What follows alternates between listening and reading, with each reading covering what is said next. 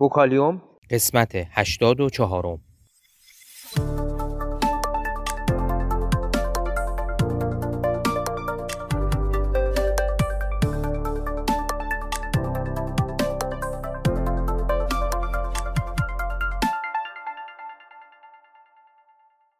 صدای ما را از آسمان نمای گنبد مینا در منطقه فرهنگی گردشگری عباس آباد تهران میشنوید.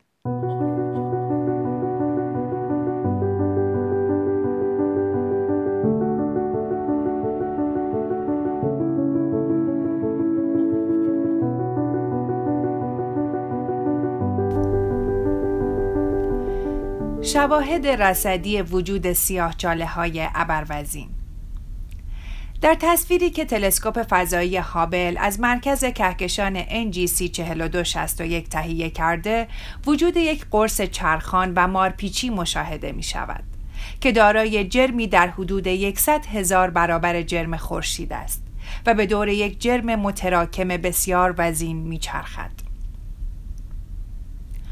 با اندازهگیری سرعت چرخش این قرص و با توجه به شعاع آن که در حدود شعاع منظومه شمسی است چنین نتیجه می شود که جرمی معادل یک و دو دهم میلیارد برابر جرم خورشید بایستی در مرکز این کهکشان ها وجود داشته باشد.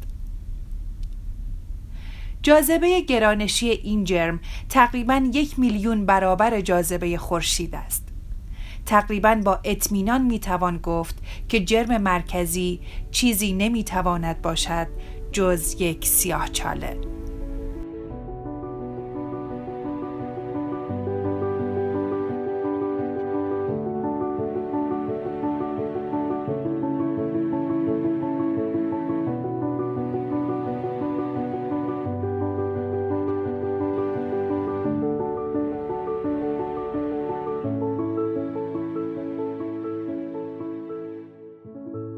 اگر علاقمند به مطالب علمی و نجومی هستید صفحه اینستاگرام ما را به آدرس گنبد مینا دنبال کنید.